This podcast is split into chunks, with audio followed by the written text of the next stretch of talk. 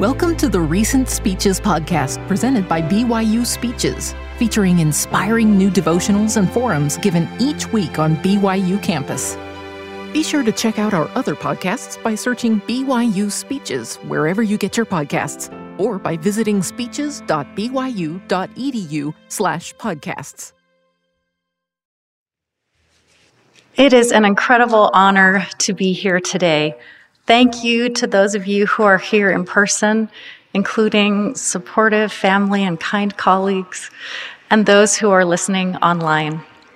BYU's devotionals and forums are a unique and wonderful part of our campus traditions, and I am humbled and grateful to be a part of them. In my career as an art historian and museum professional, I have had the great privilege of learning from art and artists of the past and present. Today, I would like to share some of the insights, both secular and spiritual, that I have learned through my field of study. I'd like to begin with a quote from French artist Rosa Bonheur, perhaps the most successful female painter of the 19th century.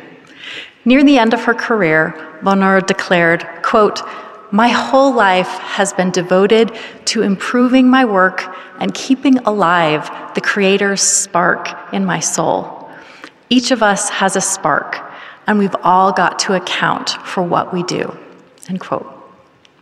Bonheur's spark led her to paint despite enormous obstacles and cultural restrictions, and to paint what she loved, which was animals. Here is her impressive Horse Fair of 1853, part of the Metropolitan Museum of Art collection. Her bold determination to be true to herself and to that spark inside her opened the doors of possibility for later generations of women. What are we doing to keep the Creator's spark alive in our souls? How are we improving our work and our abilities?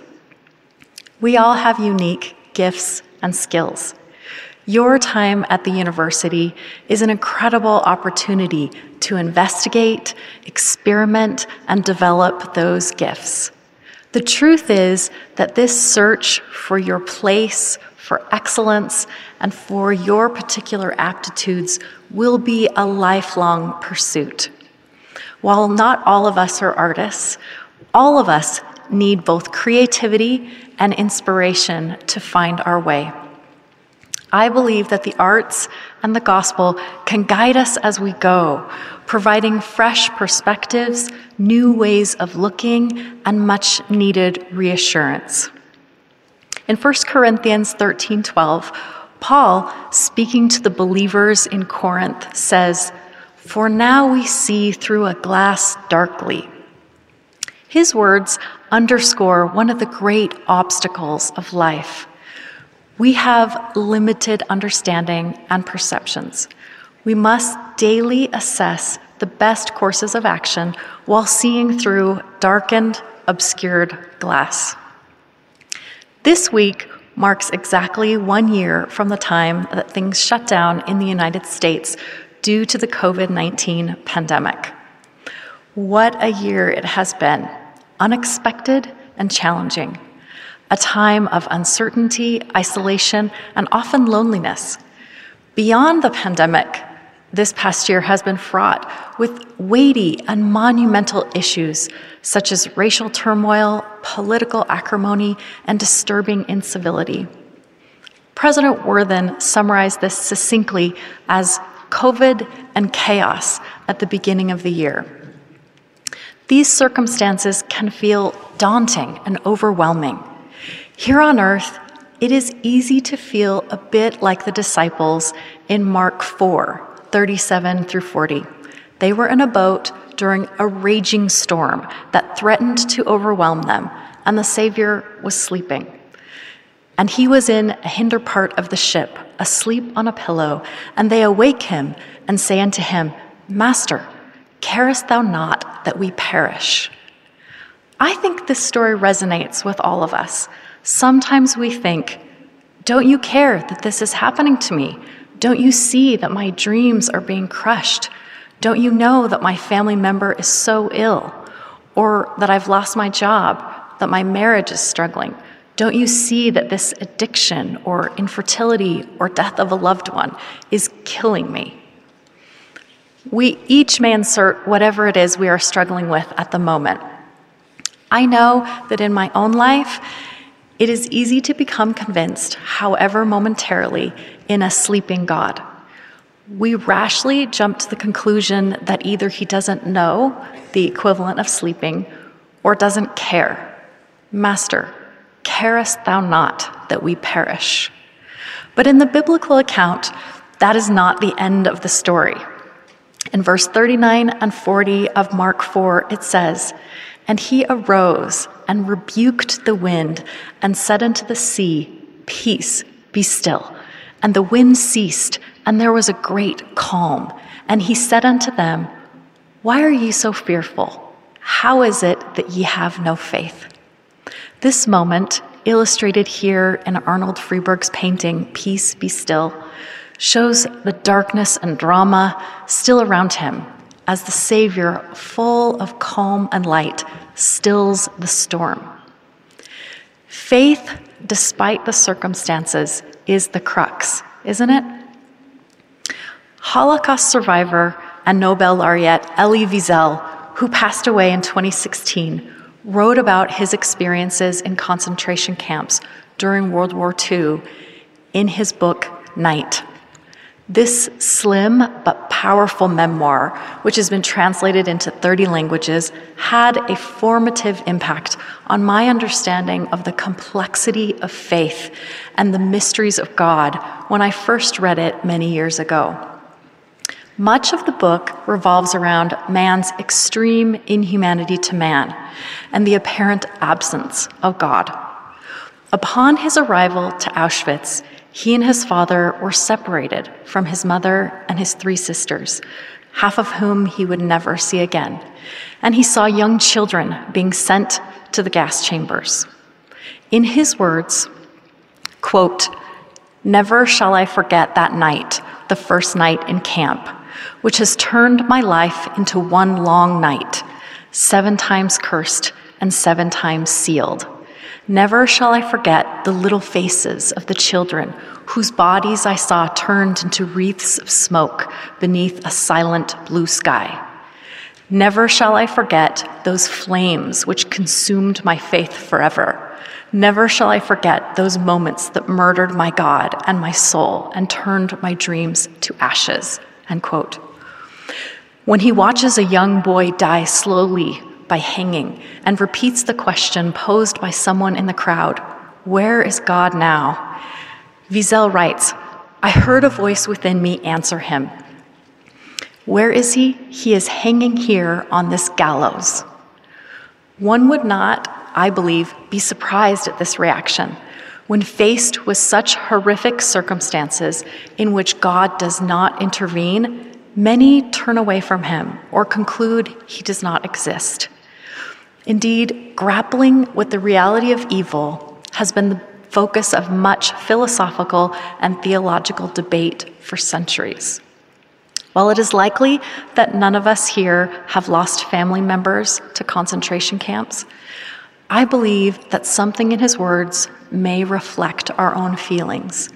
Times that our faith seems consumed or our dreams turned to ashes. But for Elie Wiesel, the darkness of evil and the absence of God was not the end of his story either. In his own words, he later clarified, quote, Some people who read my first book, Night, they were convinced that I broke with the faith and broke with God. Not at all. I never divorced God. It is because I believed in God that I was angry at God and still am. But my faith is tested, wounded, but it's here. So whatever I say, it's always from inside faith, even when I speak the way occasionally I do about the problems I had, questions I had. End quote. Faith that is tested, wounded, but here is a powerful, transformative kind of faith. That kind of faith recognizes that because we look through a glass darkly, we will still have questions. It is a faith that coexists with questions and paradoxes. It is a faith that has battle scars, but also enduring resonance. It reminds me of a poem by Emily Dickinson, in which she imagines a time in the future when she will have a personal interview, a conversation, if you will, with the Savior. She says, I shall know why when time is over, and I have ceased to wonder why. Christ will explain each separate anguish in the fair schoolroom in the sky. He will tell me what Peter promised, and I, for wonder at his woe, I shall forget the drop of anguish that scalds me now, that scalds me now. Indeed, scalded is a poignantly descriptive way to describe our personal heartbreaks. I have thought long and hard for many years about the Lord's requirement of a broken heart. The need for a humble, contrite heart seems perfectly clear and reasonable to me. But a broken heart? I'd prefer that the Lord ask for a softened heart, which He does, or a receptive heart, which He also does. Even perhaps a heart stretched three sizes in one day, Grinch style. But why broken? That sounds painful, even irreparable. And yet, and yet, it might also sound familiar to each of us. Life has a way of giving us the unexpected, presenting challenges that figuratively break or shatter our hearts. In my own life, like many of yours, I suspect, I have faced trials that have taken my breath away. One quite visible one is remaining single and childless despite all of my best efforts, and living in a culture that values both practically and doctrinally marriage and family above all else. This, at times, has been quite painful. Over the years, I have determined that God does not want our unhappiness or heartbreak, but it is because He knows that life experiences will wound all of us that He says, Come to me with a broken heart and a contrite spirit.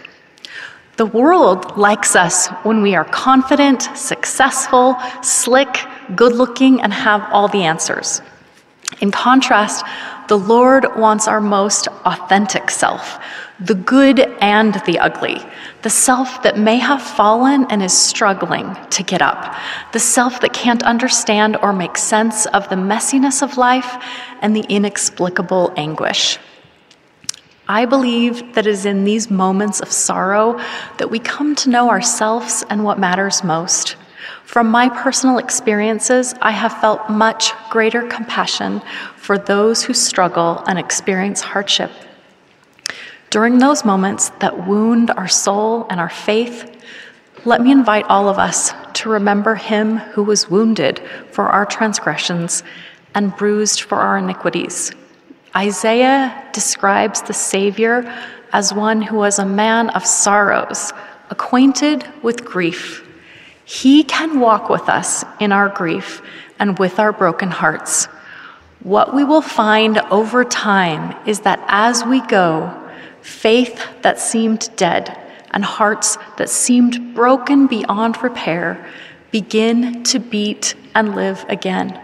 It is in my mind a resurrection of sorts, a resurrection with a lowercase r that aids our understanding of the concept that that which is dead can be given new life.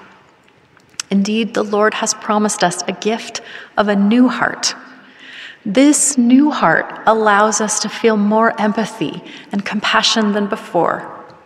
A great part of our Christian commission is to bear one another's burdens Mourn with those that mourn, yea, and comfort those that stand in need of comfort. At times, this can feel natural and even easy. But the making of a new heart is no simple transition. Christ was not just asking us to become slightly better, although we must do that. He asks what seems almost unthinkable to love your enemies, bless them that curse you, do good to them that hate you, and pray for them which despitefully use you and persecute you. How do we get to this point? I freely admit to you that I am not an expert on this subject. I am a fellow traveler on this transformative path, but I believe that Harper Lee's simple formula in To Kill a Mockingbird applies. Atticus Finch tells his daughter Scout, if you can learn a simple trick, Scout, you'll get along better with all kinds of folks. You never really understand a person until you consider things from his point of view, until you climb inside his skin and walk around in it. In my life, art has often been a way to see the world from a new perspective, a version of climbing inside someone else's skin. It can teach, heal, and inspire. Likewise, it can also shock, push, and transform our thinking. Some artists teach us about experiences we can't possibly have on our own. As a white woman from Utah, I am personally untouched by genocide, war, extreme poverty, and racism. Art has been a powerful tool in my personal understanding of some of these experiences.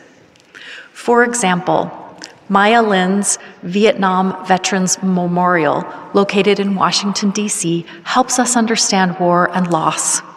Designed when she was a 21 year old undergraduate at Yale University, Lin placed two black walls together in a V shape, inscribed with the names of more than 58,000 deceased soldiers.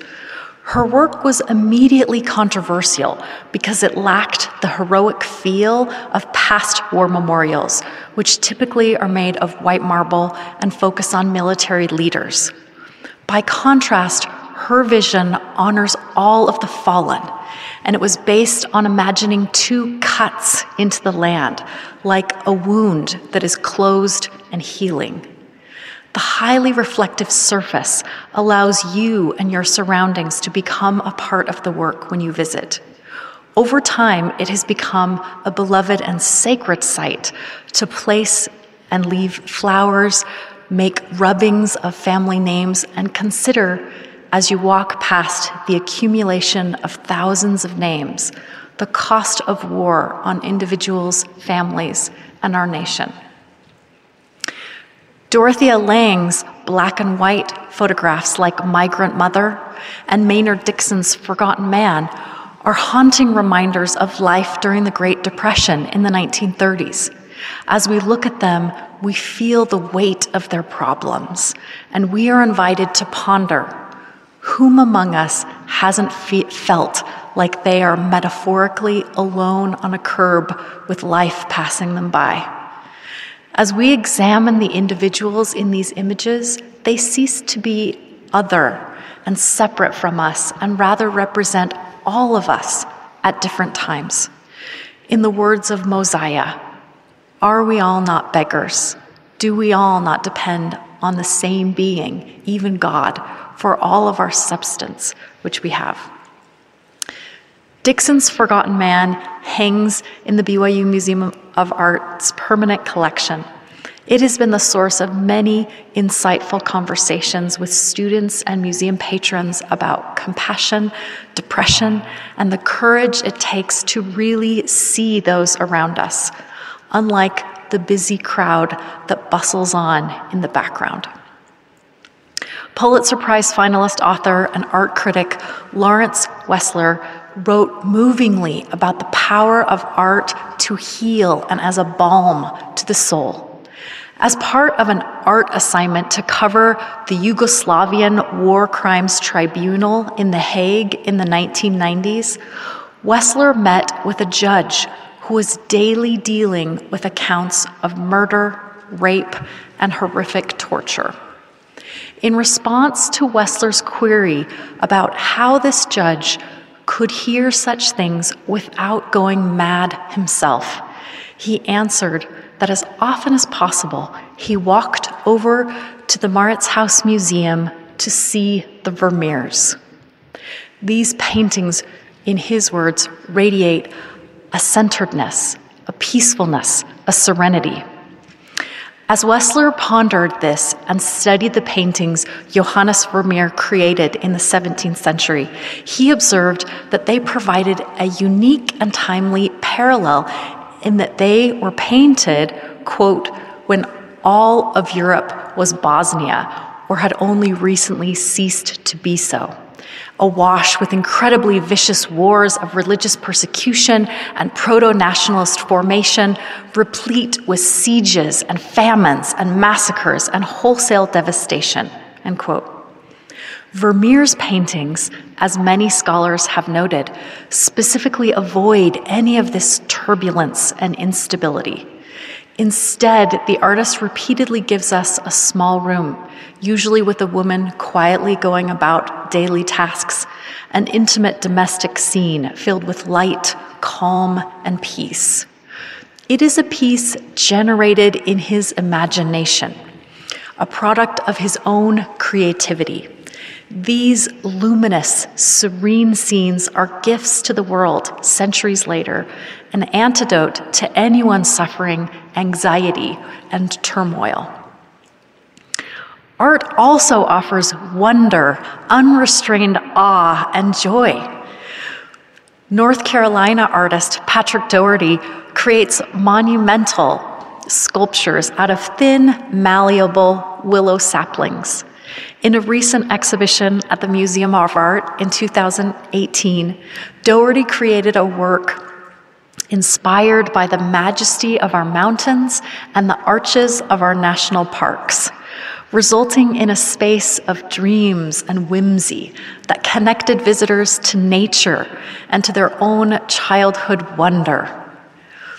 Mexican born, Dallas based artist Gabriel Dawe uses thread, the everyday material of our clothes, to create site specific installations using all of the colors of the light spectrum. Plexus 29 in the lead gallery of the Museum of Art uses almost 80 miles of vibrantly colored thread woven together to create a unified network or plexus that invites us to contemplate the transcendent power of light and our interconnected relationships. One of the things that I am appreciating more about art recently is the wide range of creativity in the world and our need for different voices. One artist may feel intensely compelled to use their art to shed light on injustice and gender inequality, while another offers comforting solace and beauty. One may embrace abstraction and ambiguity, while another creates detailed symbolism and specific meaning. Some artists have explored the deep things of the soul and of spirituality, while others prefer the simplicity of everyday occurrences and interactions. Each are honoring the Creator's spark in them in distinctive and inimitable ways. The diversity of art from different periods, styles, and mediums allows us to consider the vast scope of the human experience and frequently to dig a little deeper to understand and empathize. It will require more of you to understand a Buddhist mandala painting from Tibet or conceptualist artwork of the 20, 20th century. In art, as in life, things that are outside your experience and from a different culture, religion, race, or century may initially seem strange, confusing, or even uninteresting to you. You might be inclined to reject these alternate and unfamiliar views of the world. If you approach these experiences with an open mind, in a spirit of learning, you may be surprised at all you can learn.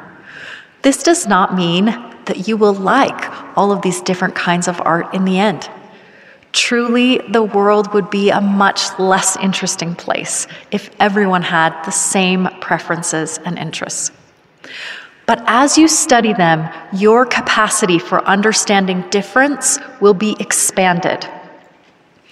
As you research, you will learn that the Buddhist painting that seemed odd and incomprehensible is a tool for prayer and meditation, one that helps people focus as they pray and seek for enlightenment, inspiration, and transcendence. If you have ever struggled with prayer or found it hard to quiet your mind and listen, you suddenly have something in common with Buddhist monks and practitioners who have used mandala paintings to assist them. Another truth that I have learned from the diversity of artwork in the world parallels perfectly with a gospel truth that I am still trying to learn. The beautiful and the terrible exist simultaneously everywhere. Both the artist who boldly calls for social change by showing us the ugliness of the world and the one who captures the splendor and majesty around us are depicting important realities. Both are needed. We believe in an attentive God of miracles and a world of exquisite beauty, compassion, and goodness.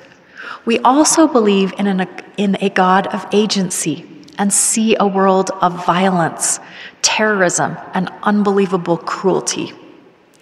It is a comforting truth that God may manifest himself powerfully in the small details of your life, the lost keys, and the friend at just the right moment, while being seemingly absent in the larger issues.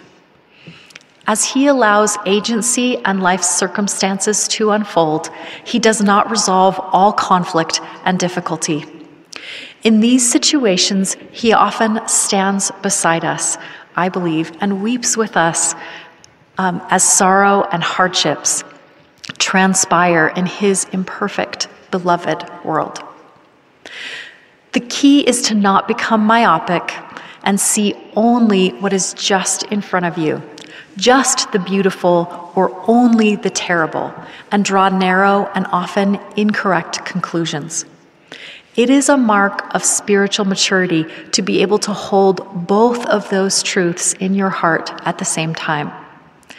And it is tested faith that is able to weather these paradoxes, leaning upon the Lord's pronouncement that His ways are not our ways, His thoughts are not our thoughts. As each of us strive to find and develop the Creator's spark within us, we must seek for divine assistance and personal revelation to guide our choices and direction. Finding the path and fostering a spiritually based life requires daily dedication and commitment to quieting the noises of the world. It can sometimes feel like a dive into the unknown and a leap of faith. Artist Franz Johansen, a member of the church who taught at BYU and passed away in 2018, gives us some visual insight into this idea with his The Rod and the Veil sculptural relief from 1975 in the Church History Museum. The young man who reaches for the rod stands for all of us, searching for truth, for God's word in our life, for guidance, for faith. Unlike many depictions of the rod leading to the tree of life, this rod isn't waist high at walking level. It requires reaching and stretching. He cannot see because of this earthly veil, this glass darkly, that behind him he has divine assistance. The Savior, arms stretched to remind us of his ultimate sacrifice, reaches out once again, ready to offer his assistance if needed. I love Johansen's version of this. It reminds us that we may not see the holy help around us, but it is there. I believe that the Savior stands behind to assist us as we stretch to reach our potential and weeps with us when we struggle. These are just a few of the examples of how art and the gospel has transformed my thinking, cultivated my empathy for others, and comforted my soul. In whatever field you are pursuing, from engineering to medicine, law to history, you will need these abilities and you will need to be creative. Those who succeed must be able to think outside the box, consider unfamiliar avenues, and explore new possibilities. Thomas Edison is quoted as saying that inventors need to be poets, that they might have imagination. The underlying idea here is that by channeling creativity, even in a very different field than your chosen vocation, you will be able to call upon that creative ability in other ways as well. Foster this creativity in your everyday life. Consider your interests and find a way to pursue them. There is a season for all things in life, so now you may have limited time. But even with limited time, you can visit a museum, mold some clay, make a drawing, or write a poem. Prioritize this part of your life as you move forward. Sign up for that dance class. Learn the instrument that you always imagined playing. Experiment with those watercolor pencils. Organize a colorful garden. Design something. The joy that this creativity generates is part of the outcome. But there is also a transformative power that happens as we create. We learn in small but incremental ways about the creative process and become more like our Creator. It is my prayer that we might be true to the Creator's spark that is in each of us and use that spark to make our corner of the world a better place. We are all profoundly needed in this journey. Your gift might be just what your family, your ward, your neighborhood, and the world is lacking. I hope that each of you feels deeply loved and essential in the family of God. As we hold on to our faith, He will transform our hearts and our perspectives, that they will beat in harmony with His and with our fellow man. That we might do so is my prayer. In the name of Jesus Christ, amen. You've been listening to the Recent Speeches podcast presented by BYU Speeches. Please check out our other podcasts, including classic speeches taken from our vast audio library, as well as other BYU Speeches compilations on love and marriage, overcoming adversity, by study and by faith. Come follow me, the prophet Joseph Smith and Jesus Christ, our Savior and Redeemer. Go to speeches.byu.edu and click on podcasts for more information. You can also find all BYU Speeches podcasts at your preferred podcast provider.